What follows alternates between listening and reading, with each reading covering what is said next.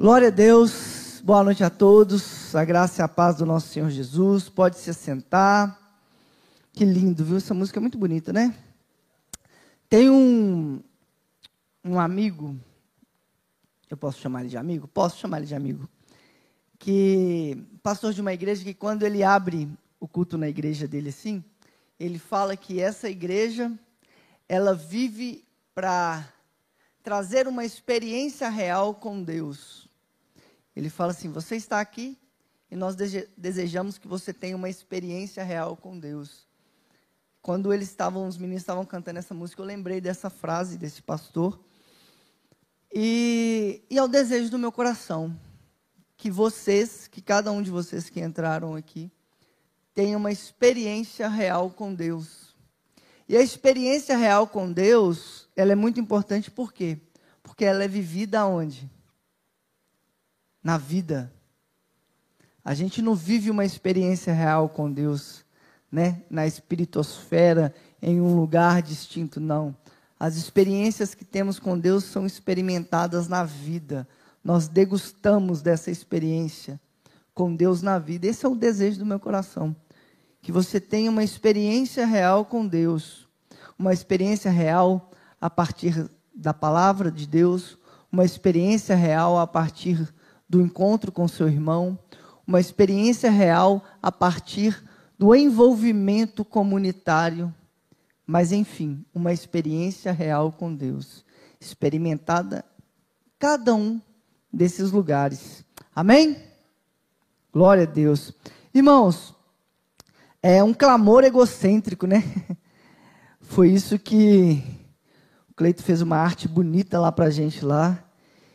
E por que, que eu decidi falar sobre esse clamor egocêntrico? Né? Porque a verdade é que, de forma geral, a gente pensa que Deus ele ele está disposto a ouvir qualquer coisa e a responder a qualquer coisa. E não é bem assim. Né? No ministério de Jesus, por exemplo, né, quando ele tinha acabado de fazer alguns sinais, e os discípulos pedem a ele um sinal, ele fala: Não, não vou fazer. Por quê? Eu não virei um, um fazedor de sinais a seu deleite. E o Evangelho de Lucas, vocês que estão aqui bem sabem, é, eu estou lendo o Evangelho de Lucas esse ano, já li ele algumas vezes, estou relendo. É, o Evangelho de Lucas, no capítulo 12, você já pode deixar sua Bíblia aberta aí, que é ele que a gente vai ler. É, na minha opinião, assim, um dos capítulos mais ricos que a gente tem no Evangelho de Lucas. Se a gente fosse estudar esse capítulo com tempo, sabe, com eu poderia assim fazer sem sombra de dúvidas, eu separei aqui uma, duas, três, quatro, cinco, seis, sete, oito, nove, dez, onze, pelo menos onze mensagens nesse capítulo 12 do Evangelho de Lucas. Um capítulo riquíssimo, riquíssimo, Jesus nos ensina muitas coisas no capítulo 12 do Evangelho de Lucas. Mas hoje a gente vai se atentar mais a partir do versículo 13 até o 21, que é essa parábola do rico insensato, né? É uma pessoa que chega perto de Jesus e pede ele algo. E Jesus não faz aquilo que ele está pedindo. E por isso que eu disse um clamor egocêntrico. Por quê? Porque ele está pedindo que Jesus resolva um problema dele. Ele está falando assim: Jesus, resolve um problema aqui para mim? Jesus fala assim. Aí Jesus vai contar uma parábola para mostrar para ele que ele não vai resolver e vai mostrar para ele que tipo de pessoa ele é. Então, o Evangelho de Lucas, no capítulo 12, a partir do versículo 13 ele diz assim: Alguém na multidão lhe disse: Mestre, diz a meu irmão que divida a herança comigo. É interessante que o Eugene Peterson ele vai dizer, ele fala de uma forma muito muito diferente nessa Bíblia a mensagem que vocês já estão acostumados a ler aqui, mas olha como que o Odine Peterson traduz isso. Ele fala assim: do meio da multidão, alguém pediu: Mestre, ordene ao meu irmão que me dê uma porção da justa herança da família. Tem algumas coisas que já dá para gente, né, a gente perceber aqui. Se você, por exemplo, voltar o Evangelho de Lucas no capítulo 12, no começo do, do livro, você vai ver que Jesus ele está questionando a hipocrisia dos fariseus. Lucas 12 vai começar Jesus questionando a hipocrisia dos fariseus. E é muito interessante que o cara chama Jesus de mestre. E a resposta que Jesus dá para ele é uma resposta muito dura, e a gente vai ler. E a primeira observação que eu gostaria que a gente fizesse é que aquilo que dizemos não importa muito para Deus. Por quê? Porque Deus, Ele conhece a intenção da por que a gente está fazendo aquilo. Não adianta você chamar Jesus de mestre se você está tratando ele como um resolvedor de problemas seu. Isso não é um mestre, isso é um resolvedor de problemas. Então, no Evangelho de Lucas, no capítulo 12, olha que interessante. Eu separei algumas coisas para dizer aqui. E nessas 11 esses 11 pedacinhos do Evangelho de Lucas aqui, eu coloquei alguns títulos que eu daria para ele.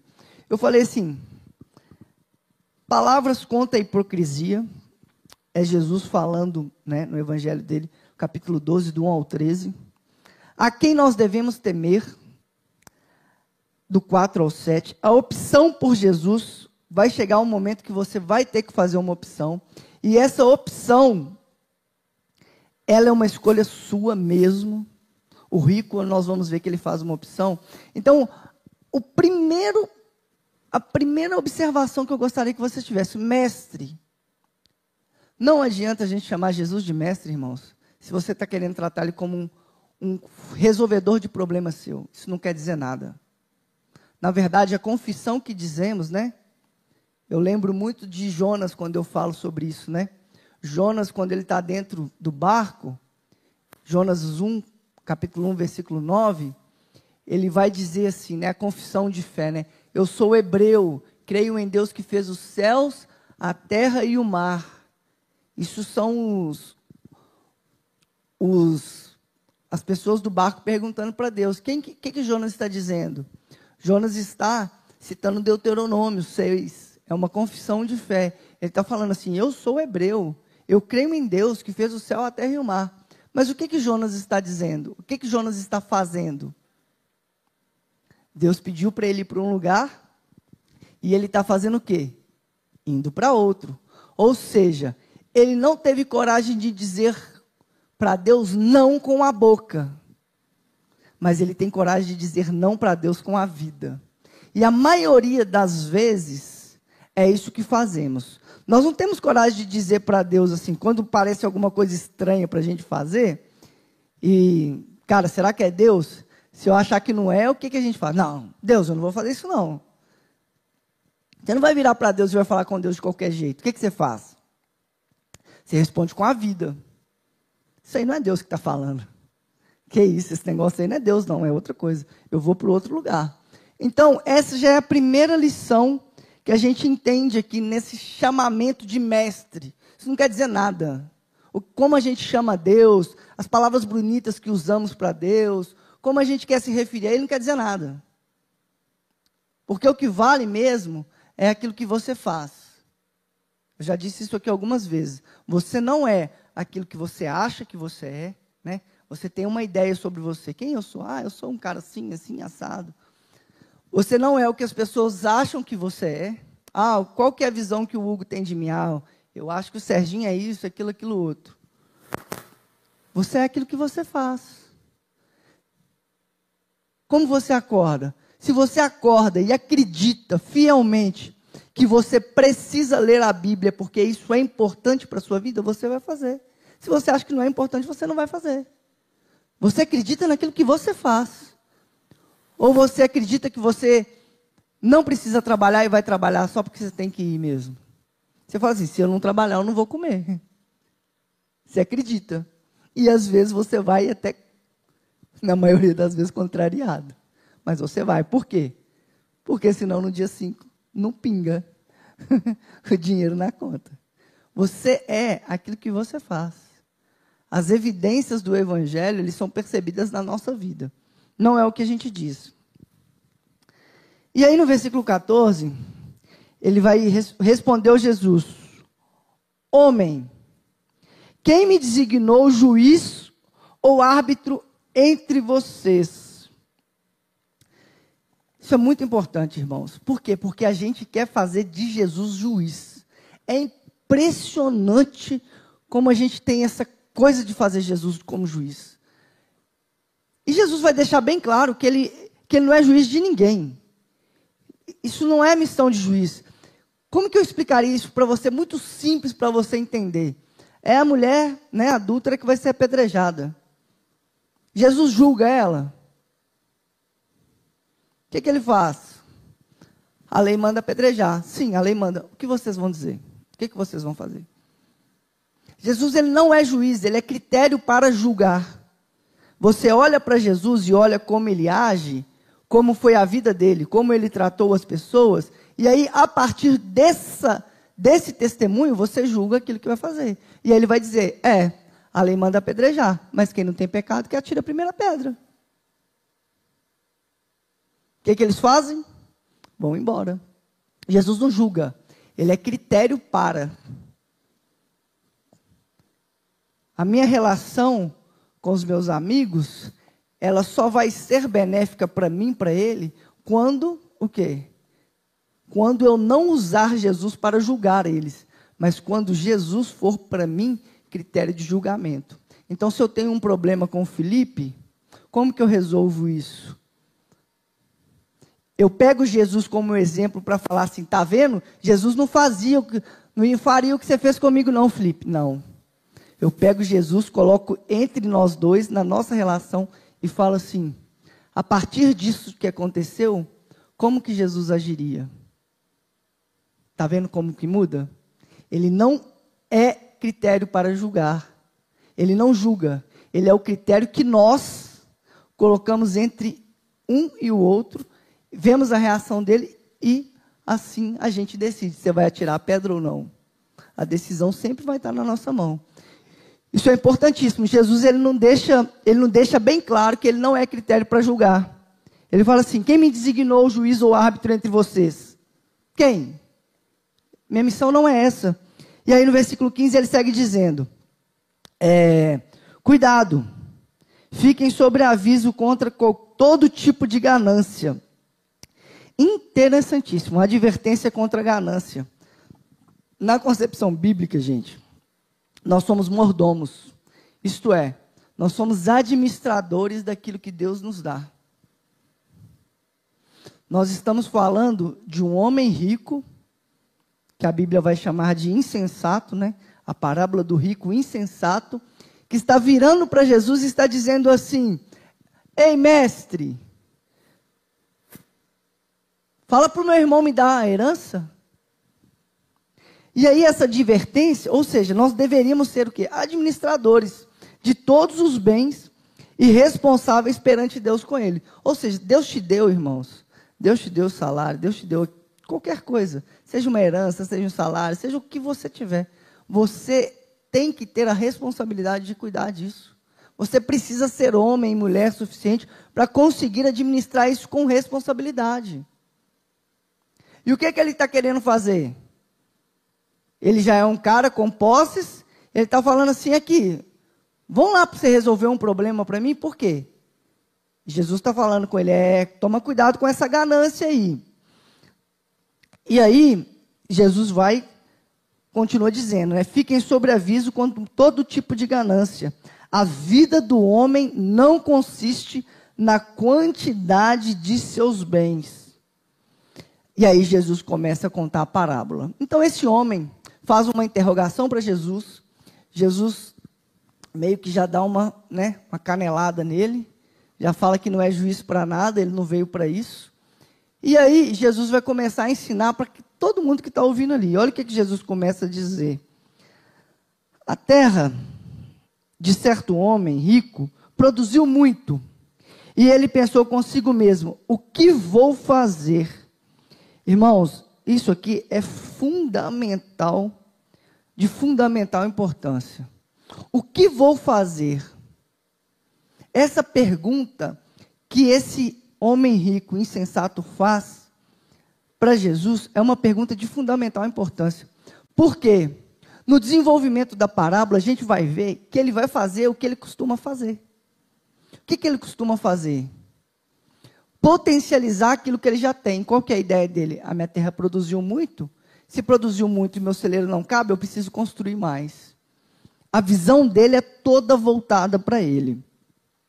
E aí, ele vai falar assim: não tenho onde armazenar a minha colheita. Chave, minha colheita. A consciência da relação dele com os bens. É tudo meu. Tudo é meu. Meus celeiros, meus grãos, meus bens. Esse é o mundo do rico. Tudo é meu. Jesus tinha acabado de dizer para ele assim: tome cuidado com a ganância. Jesus tinha acabado de dizer com o homem rico: tome cuidado com a ganância, por quê? Porque tem um homem que pensa que tudo que ele tem é dele. Teve uma vez, isso já tem algum tempo, que uma pessoa me perguntou sobre, perguntando sobre dízimo e oferta, e aí eu falei para ela o que eu tinha que dizer. Foi interessante que no final é, a gente estava passando por uma dificuldade, eu estava passando por uma dificuldade em casa, que era assim, a Angélica estava cuidando de uma menina que estava depressiva. E essa menina, ela estava dormindo lá em casa há duas semanas. Tinha duas semanas que essa menina estava dormindo lá em casa. E, cara, chegou um momento que eu estava, assim, totalmente exausto. Entende? Tipo, Cara, eu não queria mais essa menina lá em casa. Real, oficial. E a noite inteira a Angélica chorando com essa menina. A noite inteira. A menina chegava do trabalho, ia lá para casa e chorava a noite inteira. E eu falava assim, que a gente fica naquele, né? Poxa. Teve um dia que eu falei, seu linda, manda essa menina embora, pelo amor de Deus. Estou aguentando mais, quero minha mulher.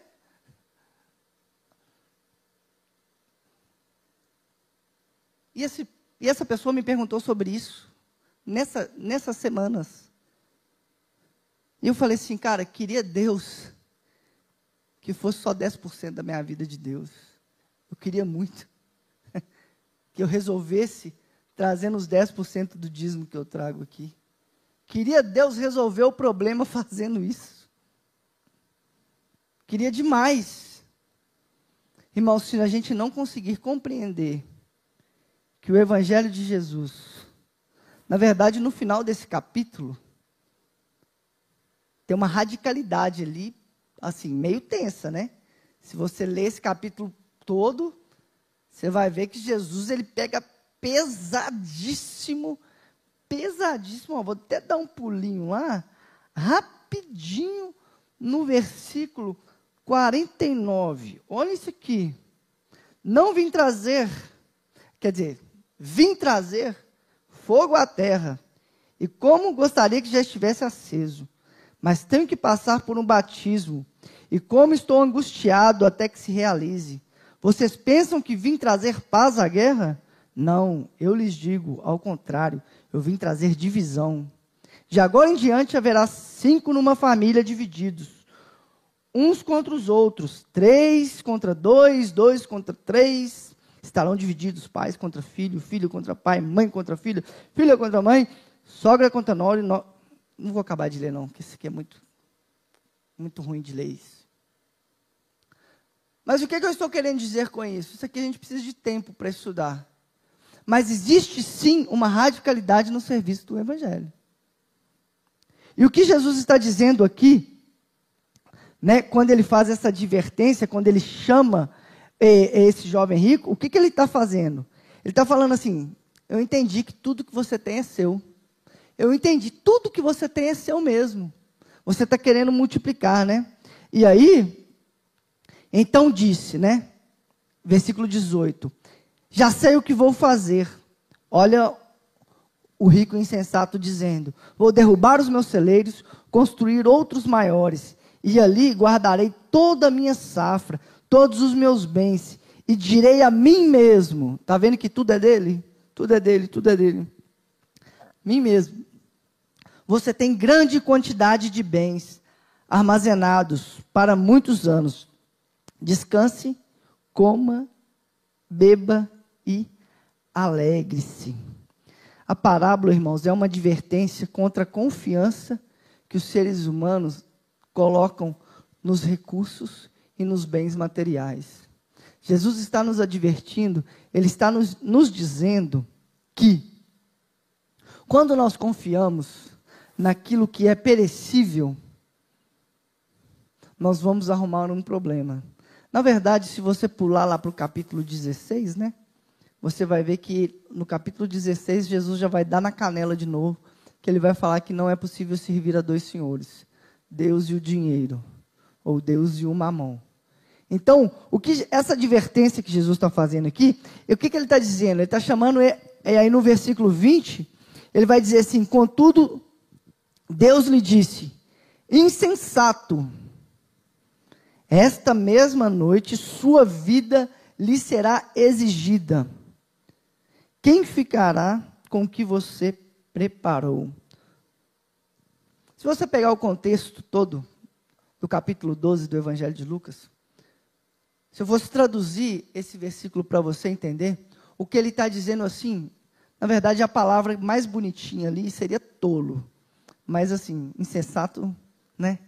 A gente fica mais legal. Ele está falando assim, tolo. Você, no reino de Deus, não é assim que as coisas funcionam. No reino de Deus, quem dá provisão é Deus. Se você confia na sua própria força para que ela seja sua provisão, ótimo. Construa o seu reino. E não chame ele de reino de Deus. E isso, irmãos, é muito importante, sabe por quê? Porque todos nós aqui temos capacidades. Eu acredito nisso assim. Tão certo como o ar que eu respiro. Todos nós temos capacidades, e temos qualidades, e temos vocações, e fomos chamados para algo. Tem algo que Deus deu para o Wesley que eu não tenho. Eu tenho completa consciência disso. Por isso que na minha espiritualidade eu tento ouvir as pessoas. Não é simplesmente porque é bonitinho ouvir, não é. Não, é porque eu tenho consciência de que tem algo nele que eu não tenho. Que Deus deu uma graça a ele. E sabe qual é o problema? Quando a gente descobre o talento que a gente tem, todos nós temos talentos. Nós temos a tentação de usá-los para o nosso bem próprio. Nós temos a tentação de usar a ele para o nosso favor para resolver o nosso problema, para criar a minha colheita, para criar os meus novos armazéns, para potencializar aquilo que é meu. Nesse momento você acabou de perder a graça de Deus. Porque a graça de Deus, ela se manifesta naquele que tem para compartilhar. Naquele que recebe muito e é como um canal. Sabe por que ele recebe muito? Porque ele dá muito.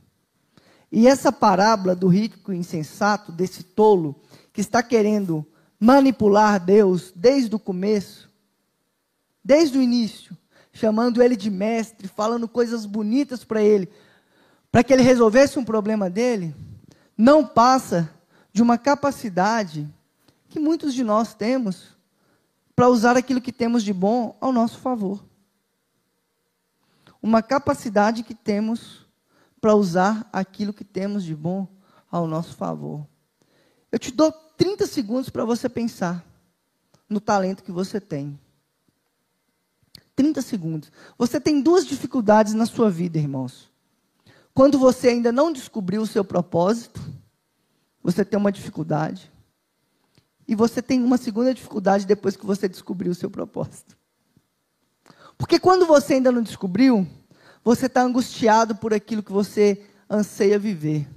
Depois que você descobriu, você vai falar assim: peraí, o que, que eu vou fazer com isso agora que eu tenho? O que, que eu vou fazer com esse talento agora que me foi dado? E essa pergunta, você vai responder para Deus. Eu não vou responder para você. Deus não vai responder para você. Ah, você tem que fazer isso, você tem que fazer aquilo. É verdade. A lei manda apedrejar. O que vocês vão fazer? Deus te deu um talento. Por exemplo, dando um exemplo simples, claro, básico. O, Bin está ali. O Bin tem vários talentos. Vários, vários, vários, vários talentos. O Bin, ele pega aquilo que ele tem, as capacidades que ele tem, e ele pode dizer assim: eu vou usar isso para que o reino de Deus seja promovido através desses talentos que tenho. Ou ele pode usar isso e falar assim, cara, eu vou ganhar dinheiro com isso. Eu vou construir os meus celeiros. Em algum momento da sua vida, irmãos, depois que você descobre o seu propósito de vida, essa pergunta ela vai chegar. Antes, você está preocupado com pra, por que estou aqui, por que nasci, de onde vim, para onde vou, qual o propósito da minha vida, eu tenho, não tenho, ah, Deus não olha para mim, Deus não fala comigo, oh Deus, pelo amor. Primeiro a gente está assim. Depois que você descobre, irmãos, você vai falar assim: agora eu tenho um problema bem pior. Porque quando você descobre o seu talento, isso podia dar inúmeros exemplos na Bíblia Sagrada, desde o próprio Davi, Sansão, enfim, todas as pessoas que descobriram o talento que tinha e depois fizeram com ele coisas erradas. Mas é isso. Por quê? Porque não há nada mais difícil do que manifestar o nosso talento, a nossa graça, o dom que Deus nos deu em comunidade. Não há nada mais difícil do que manifestar o nosso talento, a nossa graça, aquilo que Deus nos deu em comunidade. É muito mais fácil manifestar isso sozinho. Muito mais fácil. Muito mais fácil. Você vai construir uma personalidade em cima disso muito mais fácil. Muito mais fácil.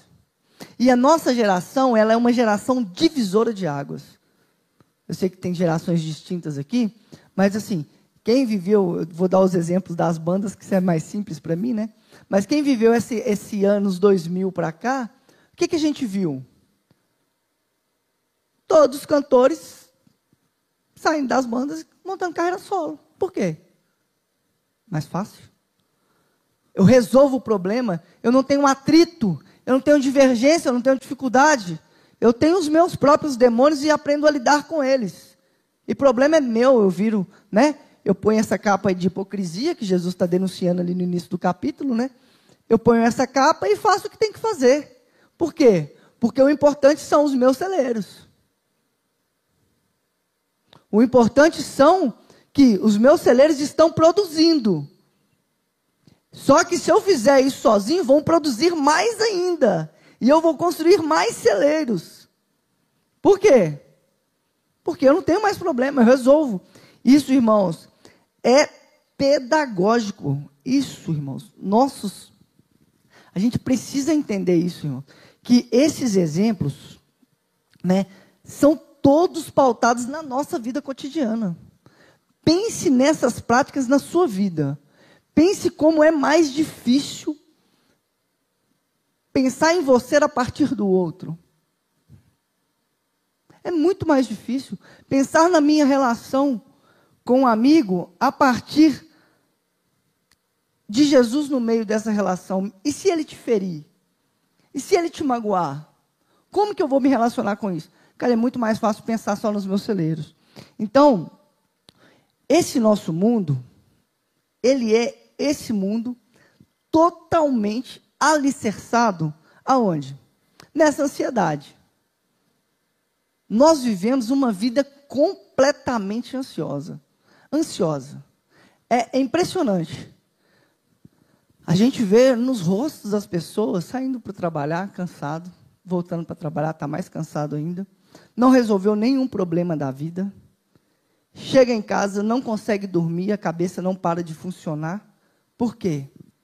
Porque nós estamos literalmente preocupados em resolver os problemas dos nossos celeiros. Enquanto a nossa preocupação for egocêntrica, ególatra, quando ela está olhando só para si, eu te dou uma notícia. Você tem um talento. Você pode até conseguir resolver esse problema. Mas eu te dou uma opção. Você pode resolver esse problema com Jesus. Porque toda essa ansiedade, quando é lançada com Ele, Ele transforma esses celeiros em provisão para várias pessoas. E você é esse receptáculo da bênção. Mas isso só surge a partir desse lançamento de ansiedade nele. Não vai surgir enquanto você estiver preocupado com as suas próprias respostas e os seus próprios problemas. E aí, seguindo o texto, né, no finalzinho, capítulo 20, é, versículo 20, vai dizer assim: Contudo lhes disse, insensato, essa mesma noite sua vida lhe será exigida. Então, quem ficará com o que você preparou? Versículo 21. Assim acontece com quem guarda para si riquezas, mas não é rico para com Deus. O reino de Deus, irmãos, ele tem por sua essência a soberania de Deus. O reino de Deus, ele tem por sua essência a soberania de Deus, envolvendo o mundo com amor, poder, graça, justiça. Se essas não são as imagens que saem de nós para com os outros, nós estamos montando o nosso reino. E aí, o que farei? Eu vou voltar na pergunta lá. Ele faz o que costuma fazer. Esse aqui eu vou ler tudo que eu escrevi, que eu achei que ficou bonito. Sabe o que, é que o rico faz? Ele faz o que costuma fazer. Em seu horizonte, não parece preocupação com o próximo. Sua preocupação está voltada para a manutenção da sua riqueza. Ele acumula bens, mas não conhece a amizade, o amor generoso, a alegria ou a solidariedade. Não sabe não sabe compartilhar. O dinheiro está nos empobrecendo.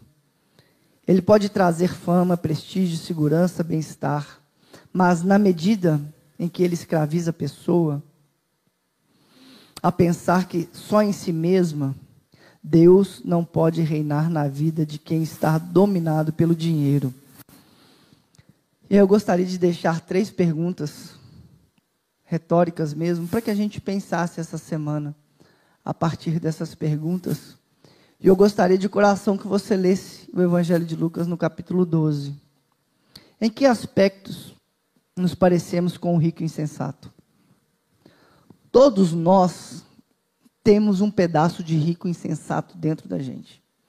Isso é óbvio, claro. Nós temos algum aspecto do rico insensato dentro da gente. Até porque a gente tem uma necessidade de se proteger. A gente tem uma necessidade de ter algum tipo de segurança, a gente tem medo. A gente não consegue viver sem segurança. Todo mundo sabe, a não ser quem nasceu muito rico, que nunca teve nenhum problema, mas quem passou dificuldade na vida tem medo. Quem passou dificuldade na vida, ele luta por um negócio: segurança. Ele luta por um negócio: segurança. Quem já teve algum tipo de dificuldade, ele vai pensar nisso. E aí a pergunta que eu faço é: em que momento essa segurança ela deixou de ser em Deus e começou a ser no talento e naquilo que nós podemos fazer? Porque eu não estou falando para você deixar de ter segurança. Isso, irmãos, é muito difícil. Eu não estou falando nada aqui que seja fácil, é muito difícil isso que eu estou dizendo. Mas tem uma hora que a gente precisa escolher se a gente vai acreditar na Bíblia ou não. Tem uma hora que você vai ter que escolher. Você precisa acreditar na Bíblia ou não. Deus ele é essa segurança ou não. E assim, eu não gosto de ficar dando exemplo, não, mas os exemplos nossos são mais claros, né? Cara, as pessoas falam, né, que a gente precisa ensinar os nossos filhos, né? As coisas. Todo mundo sabe que eu tenho a Angel, minha filha tem um ano. E, cara, uma das maiores aprendizados que eu tenho com a Angel, que ela me ensina dia após dia, dia após dia, é que ela confia em mim. E eu falo assim, filha, você está confiando no cara errado. você não sabe em quem você está confiando. Quando a menina ela vem balançando assim, pulando na cama, assim, desesperada, meio caindo, meio cambaleando, ela te vê, assim, ela já pula. Mas, menina, você é doida. Você está confiando no cara errado. Você está confiando no cara errado. E quais são os meus medos, as minhas inseguranças? Sabe? Tenho vários. Vários. E esse, esse problema do dinheiro é um, é um problema muito sério. Por quê? Porque a gente tem medo. Sim ou não? Só eu. Eu, por exemplo, desde quando a Angel nasceu, eu, o dinheiro da faculdade dela está sendo guardado. Eu não estou esperando, não vou esperar ela fazer 18 anos. Eu estou guardando o dinheiro da faculdade dela desde hoje. Lógico. Eu vou esperar ela fazer 18 anos para eu ter que me virar? Claro que não. Mas em que ponto eu deixo de fazer isso porque é uma responsabilidade minha? Mas em que ponto eu deixo de confiar em Deus, que é Ele que me supre? Existe uma distância entre esses pontos. E é uma linha que a gente, sabe? Como é que chama aquele slackline, né? Que os caras ficam andando assim? É esse lugar. Você fica meio cambaleando. Peraí. Não, Deus, eu estou confiando que é o Senhor, o Senhor que está me provendo. Não, Deus é o Senhor. E eu ajo com responsabilidade para cuidar dela. A, a segunda pergunta que eu gostaria de deixar é: quais medidas devemos tomar para que os bens materiais não se tornem nossos ídolos? Quais medidas nós devemos tomar para que aquilo que você tem como segurança para você não se torne um ídolo para você? Você que tem que responder essa pergunta. Eu respondo essa pergunta para mim todo dia. Quais são os lugares onde eu não posso deixar que essa segurança financeira ela se torne um ídolo para mim? E a última pergunta para a gente orar é: que medidas podemos tornar para evitar a hipocrisia? No início do capítulo 12, Jesus disse assim: Nesse meio tempo, tendo juntado uma multidão de milhares de pessoas, ao ponto que se atropelavam uns aos outros, Jesus começou a falar primeiro aos seus discípulos: Tenham cuidado com o fermento dos fariseus, que, há, que é a hipocrisia. Não há nada escondido que não venha a ser descoberto, o oculto que não venha a ser conhecido. O que vocês disseram nas trevas, isso aqui é Jesus dizendo para os discípulos dele, tá? O que vocês disseram nas trevas será ouvido na luz do dia. E o que vocês sussurraram aos ouvidos dentro da casa será proclamado dos telhados. Eu lhes digo, meus amigos, não tenham medo dos que matam o corpo e depois nada podem fazer, mas eu lhes mostrarei a quem devem temer. Temam aquele que depois de matar o corpo tenham o poder de lançar no inferno. Sim, eu lhes digo, esses vocês devem temer. Irmãos, o desejo do meu coração mesmo é que os nossos bens, aquilo que Deus nos deu, eles sejam bênção em nossa vida. eles sirvam não para aumentar os nossos celeiros e construir para nós mesmos, mas eles sirvam para alcançar o máximo de pessoas possível. Que através da nossa vida, seja qual for o seu talento, às vezes o seu talento é ganhar dinheiro, às vezes o talento do outro é fazer o outro ganhar dinheiro, às vezes o talento do outro é, não sei qual que é o seu talento. A maior dificuldade que você vai ter, irmãos, é quando você descobrir o talento que você tem e você não usar ele de uma forma que você seja o final da bênção e da graça desse talento que Deus te deu. Você descobriu a graça que Deus te conheceu, o talento que Ele deu, e você colocou isso a serviço dos outros. E é por isso que Jesus nem responde ele: Mestre, me ajude aqui com a herança do meu irmão. O que, é que Jesus fala para ele? Não sou juiz de você, não. Não sou árbitro entre vocês, não. Eu não estou aqui para satisfazer os seus desejos, cumprir aquilo que você quer através da minha. Não mesmo. Eu estou aqui para uma missão. E eu espero em nome de Jesus que você descubra essa missão, descubra esse talento e não faça dele um reino pessoal para você, mas que ele seja algo para que alcance as pessoas.